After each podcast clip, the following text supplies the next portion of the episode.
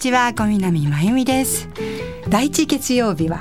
のまちともプラスはあの多摩小平保健所からのお知らせということでいつも専門的な方に お越しいただいていろいろお話を伺っているんですがよろしくお願いいたします。なんか雨なんですよね。梅雨ですよね。7月入ってからもう私ここ来るのにねいつもねあの自転車でさっそうと来るのにここ何回は何回も花バスを利用して来ております。早く自転車をこうふーっとこう走らせていろんな情景を見ながら来たいなと思っている今日この頃ですがさあ今日は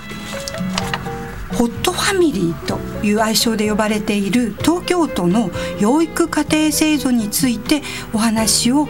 伺っていきます。スタジオにお越しいただいていますのは東京都小平児童相談所から養育家庭担当の方。福島美希さんと小柳英子さんに来ていただきました。こんにちは。こんにちは。よろしくお願いします。よろしくお願いします。なんかね二人ともねお二人ともね若くってねあのいやなんかこんなこと言っておばあちゃんみたいね。優しい感じが本当になんかこう醸し醸し出してるような感じでオーラがなんかピンクとか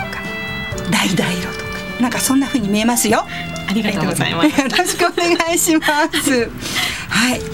明るくねお伝えしていきたいと思うんですけれども。そのねホットファミリーっていうのは一体どのようなファミリーなのかこれから詳しくお話をしていただきたいと思いますまずは東京えっ、ー、と養育家庭専門医をしていらっしゃる福島さん話をしていただくということでよろしいですか？はい。ではよろしくお願いします、はい。えー、こんにちは。ご紹介いただきました。東京都小平児童相談所で養育家庭担当をしております。福島美希と申します、はい、こんにちはえー、養育家庭というのは、うん、あの皆さん聞きなじみのない言葉かと思いますけれども、はいうん、えー、養子縁組を前提としないで社会的養護が必要な子どもを一般家庭で受け入れていただき、うん、養育をお願いする制度です。えー、私が勤めている児童相談所でもさまざまな事情から家庭で生活ができない子どもたちの相談が持ち込まれます。時にはその子どもたちを預かり親に代わって施設や養育家庭さんに預けて養育をお願いします。東京都ではこのように保護を必要とする子どもたちの受け入れ先として養育家庭制度の普及に努めております。この養育家庭制度のことを東京都ではホットファミリーという愛称で呼んでいます。はい。相性があるんですね。はい、まあなんか聞き慣れない言葉が多くて養育家庭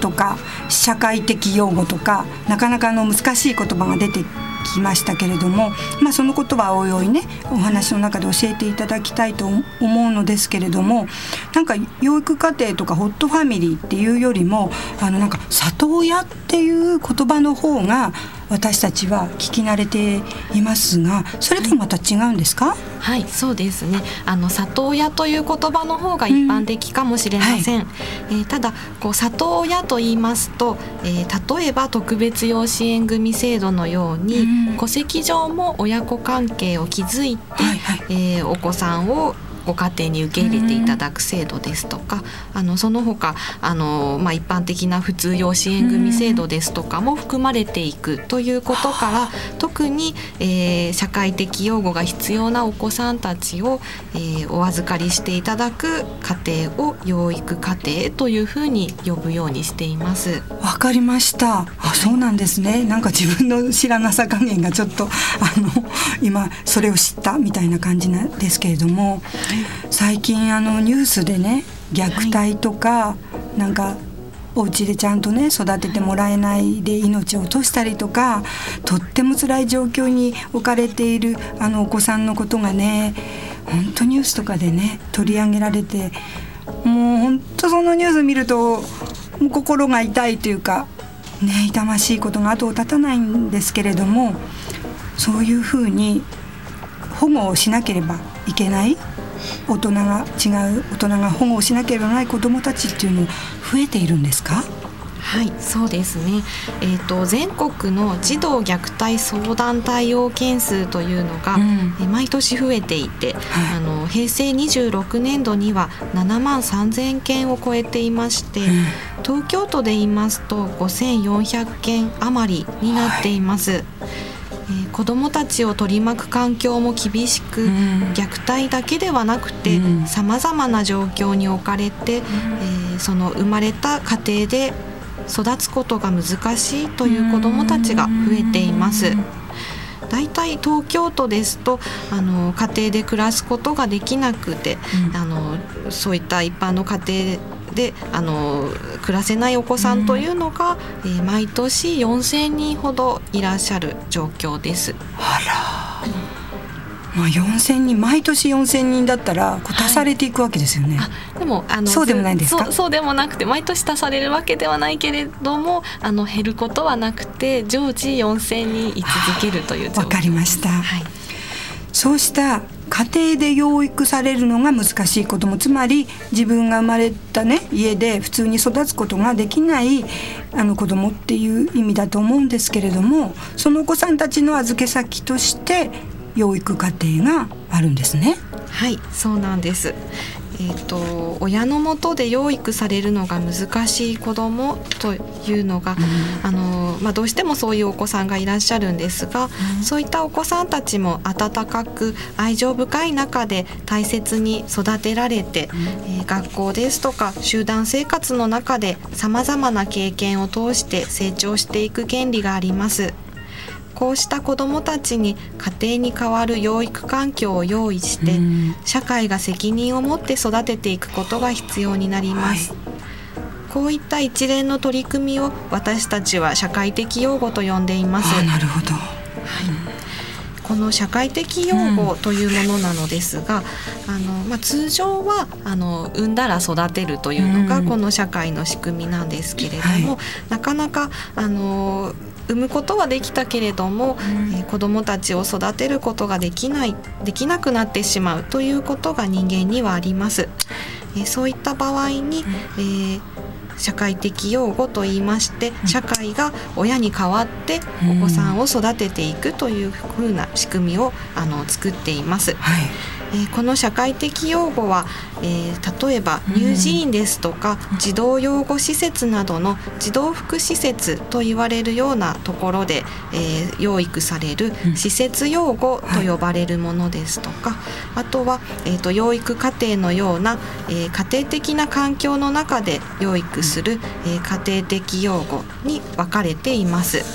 うんなるほど。えーと、施設用語と言いますと、うん、児童養護施設や乳児院ということになりますが、うん、異なる年齢の子どもたちが大家族の兄弟のように集団で生活をしています。うんはい、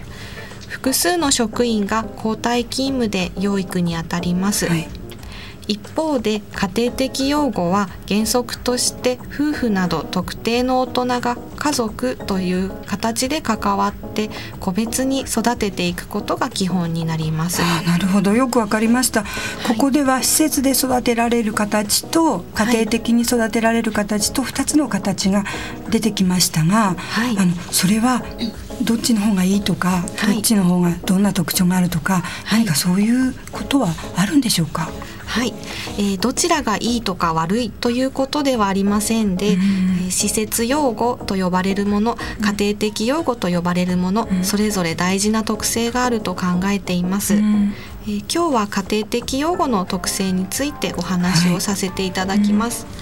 えー、子どもたちはそれまでの生まれ育ってきた環境からさまざまな影響を受けて、えー、児童相談所の方に保護されてきます、えー、特に虐待を受けて親から分離された子どもは深く心に傷を負っていて、回復するためにはたくさんの大人の支えが必要となります、はいそれまで親にぶつけることができなかった抑えていた感情を表に出し大人を戸惑わせることもあります。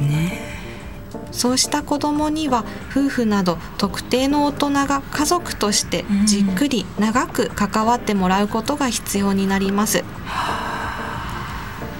施設の集団の中では、まあ、あの常に特定の職員がこうその子どもだけに親代わりに関わってあげるということはあのローテーションで勤務をされている中ではなかなか難しいという状況があります。でその点家庭的用語は、はい、あのどうだいどういういいってことですよね。あそうですね、うん、あの家庭的養護に代表される養育家庭では、うん、いつも変わらず頼り甘えられる人がいて、うん、自分の家があるんです。えー、子どもの成長過程において特定の人とそういった愛着関係を築くことで、自分自身を確立していくことができます。それなので家庭で育つことというのは人間にとって基本でありとても大切なことなのですなるほど、えー、家庭で育つ機会を奪われた子どもたちに親に代わってその育ちの場を与えていただくことが家庭的養護の大事なことの一つなのです。あじっくりなんか聞いて本当によくわかりました。であの前半こうやってねその家庭的用語今まで知らなかったなかなか聞いたことがあったのかもしれないけれども理解しようとしなかった言葉をあのじっくり説明していただいてよく分かったんですけれどもでもその預かるお家の方は私たちもなれるっていうか私たちの方にそのお家のあのシスがあるってことですよね。でそのことでも私すぐ明日からなれないわとか今ちょっと思っているのでどういうふうにしてあのなっていくのかとかいう詳しいことを後半今度は小柳さんにあのお話をしていただきたいと思います。ではその前にちょっと一息ここで一曲お聴きください森高千里で雨はい今日は小平、えっと、小平児童相談所の小柳英子さんと福島美希さんにスタジオにお越しいただきお話を伺っています。後半もよろしくお願いいたします。後半はえっと小柳さんがお答えしていただくんですね、はい、よろしくお願いします。と前半聞いたその後でこの養育家庭ですか、はい、はどこの家庭でもすぐにはいって手を挙げればなれるのかそれとも何か条件っていうか何かあるんでしょうか？そうですね。えっといくつか条件の方があります、はい。まずは都内にお住まいの方で、はい、とお子さんを見ていただける養育者の方が、年齢が25歳以上、うん、65歳未満の健康な方にお願いしています。はい大丈夫。はい。はい、で、ご夫婦が原則なんですけれども、うん、配偶者がいない場合は、はい、子どもの養育経験または保育士や看護師の資格があって、うん、あの養育者の補助をできる20歳以上のご家族が同居していれば申し込みはできます。じゃあの子供を育てたことがあればいいってことですね。はい、それでお子さんが一緒に住んでるっていうそうですね。はい。なるほど。はい。また他に住居の広さや経済的な要件もいくつかありますが、うん、とまずは里親さんとして子どもの最善の福祉を目的としてですね、うん、社会的養護への理解を持っていただくことが大切だと思っています。理解をするってことがねそうですね。一番大事ですね。ではまず条件が揃ったとしますさあ揃いました。そしたらどのように登録っていうかその養育家庭になっていくんでしょうか？そうですね。この制度への登録はですね、はい、ご家族のあのご意見が一致していただけたら一番いいと思います、はい、ご家族でよく話し合っていただいて、うん、登録の希望のある方は児童相談所へご連絡いただきたいと思います。そこから詳しいご説明だとかあの説明をさせていただけたらと思っています。なるほど。みんながちょっと興味あるよっていうことですよね。家族家族の方がね。ではもしさあ養育ファあの家庭になりました、はい、でお子さんをねがうちに来ていただいてあの一緒に暮らし始めました。でも子供って自分の本当の産んだ子供でもすっごい腹立ったりとか すっごいどうしようもない時ってあると思うんですよね。はい、でそれがお預かりしているお子さんとなるとやっぱりうまくいかないことも出てくると思うんですけれども、はい、そういう時はどうしたらいいんでしょうね？そうですね。あの児童相談所の方も長くお付き合いさせていただいているんですけれども、うん、まずは里親の仲間と相談をしたりですね、うん、と家庭同士の交流会なんかもありますので、うん、そちらであの触れ合ったりしながら乗り越えている家庭が多いです。とそうですね。具体的に家庭内でどう対応していいか話す機会も結構あったりするのでその、はい、養育家庭さん同士で。ですね、はい、はい、客観的に子どもの気持ちを考えたり励ましてもらったり子育ては本当に先ほどもおっしゃっていましたけれども、はい、山あり谷だ谷ありだと思いますので、とみんなで結構協力し合っていますね。そうですよね。普通実の子供の子育てでも客観的に子供の気持ちを考えるって大切ですよね。だから同じってことですよね、はい、なるほど。でも興味は本当に今日のお話を聞いてああ興味あるなとは思うんですけれども行動にね自分がすぐ移せるかどうかっていうのは自信がありません。で気軽にどうこういうちょっと興味あるんですけどっていう相談するところはありますか？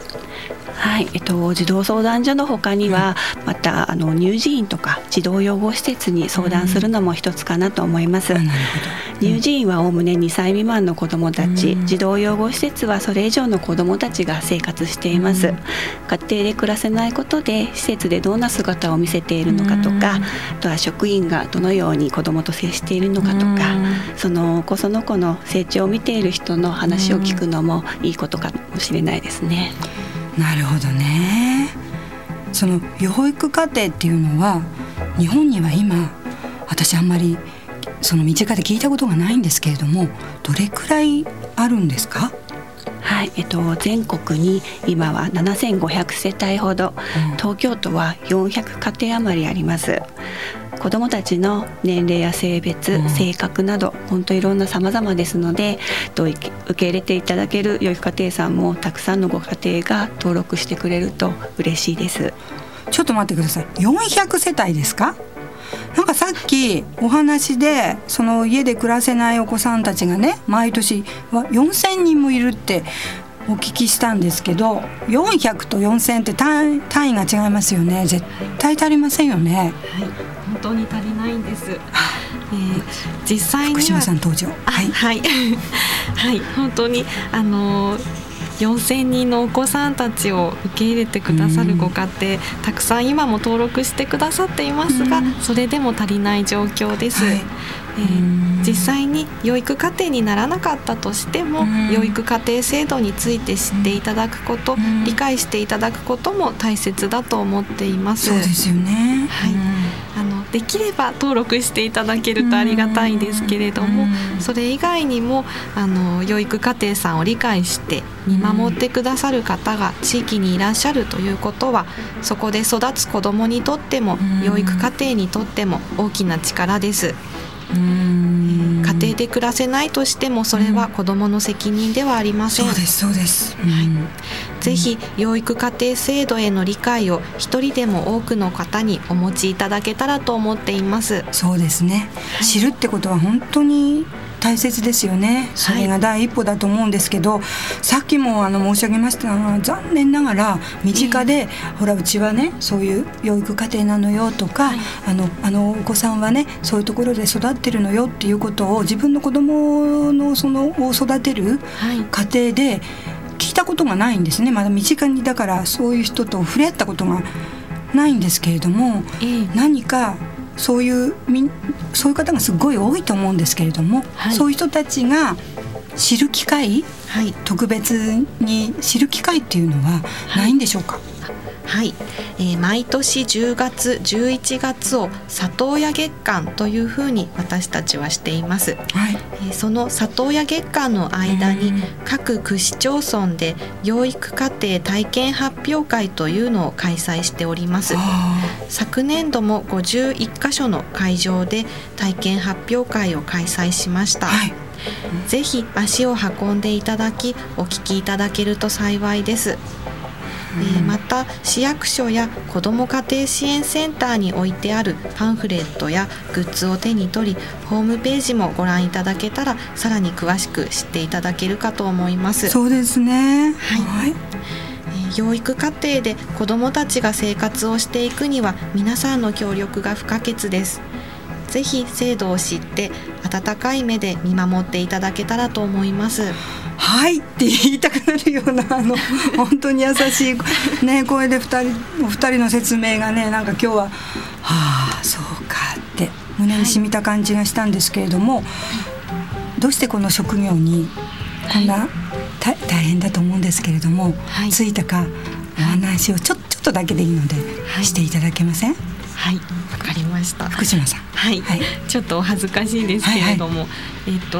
私はあの中学校の時、うん、中学校2年生の時だったと思うんですが、うん、ある時テレビでドキュメンタリー番組をやっていて、うん、そこにお母さんと男の子2人の兄弟が出てくるんですが、はい、お母さんがその男の子を怒ってで怒ってその怒りのままその子のランドセルをハサミで切ってしまって、はい。うん、で、えーと、彼はそれを自分でガムテープで貼り付けて、うん、それを使って学校に登校しているっていう番組でした。あ。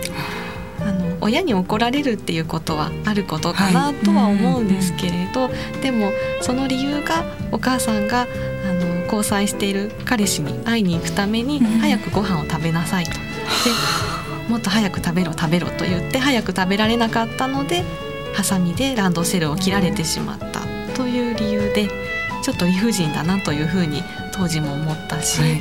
それからあのその男の子にあの「お母さんのことどう思う?」ってそのあのスタッフの方が聞いたんですけれど、うん、そしたら「鬼だと思う」っていう返事だったんですね。自分の親のことを鬼だと思わなくちゃいけないっていうそれもとても衝撃的でそこからあのどうしてそういうことが起こってるのかなとかあの何があの起こってるのかなっていうのを調べるようになって、はい、この職業にたどり着きました。すごい。その自分が中学生の時に見たテレビから感じたことで将来の方向をこう決めて、はい、今この職業ってことですよね。はい、まあ、そこで決めたわけではないんですけれど徐々に徐々にそちらの方向にって頑張ってください。本当にそう思います。ありがとうございます。で小柳さんは保育士をしてらっしゃったとか。ですね。うん、はい。まあ私は長い間、うん、えっと保育園や児童養護施設で、はい、勤めてきて、はい。まあ、いろんな子どもたちと接してきていて、うん、まあ、その中で社会的養護のお子さんとかも接してきましたけれども、うん、はい。そんな感じなんか長くそういうふうにしてらっしゃったとは思えないほど若々しいですけれども。ね。ありがとうございますいやもうこういうあの方たちがこの地区でそういうふうにあのしてそういう仕事をしてこの地区の子どもたちのお世話をしてくださってるっていうのを今日知って本当に心強いと思いました。本当にあの今日は良かったですそう言っていただけて嬉しいです。はい、ね子育自分の子育ても大変なのにあのそういうふうな家庭養育家庭が増えると本当にいいですね。はい、ねそういうふうに私も近所の人に言って歩くようにします。ありがとうございます。はい。今日は東京都小平児童相談所養育家庭担当の小柳恵子さんと福島美希さんにおいでいただきました。とっても有意義なお話だったと思います。ありがとうございました。ありがとうございました。では皆さんさようなら